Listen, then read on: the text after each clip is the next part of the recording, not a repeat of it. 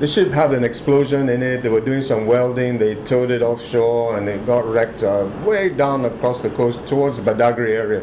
And um, it just got wrecked onto the beach. And then it started causing massive erosion. And this scenario is replicated further down. It goes on, the erosion, when you have a shipwreck on the coast like that, the erosion goes down for sometimes 10, 15, 20 kilometers. In fact, just, just, just the one ship, just the one ship. If there's, a, there's an area beyond that where it was compromising so badly that the sea was only about uh, 100 meters from the lagoon.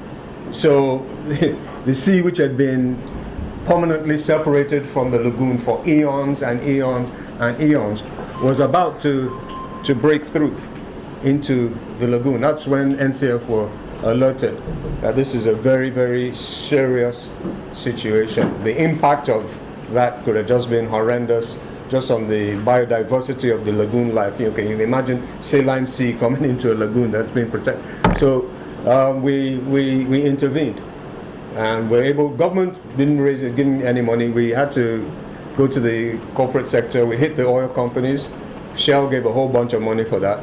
And um, in the process of assessing it, we discovered that not only was there that wreck, a, a portion of that had now broken off and gone into the soil. So it was a major operation.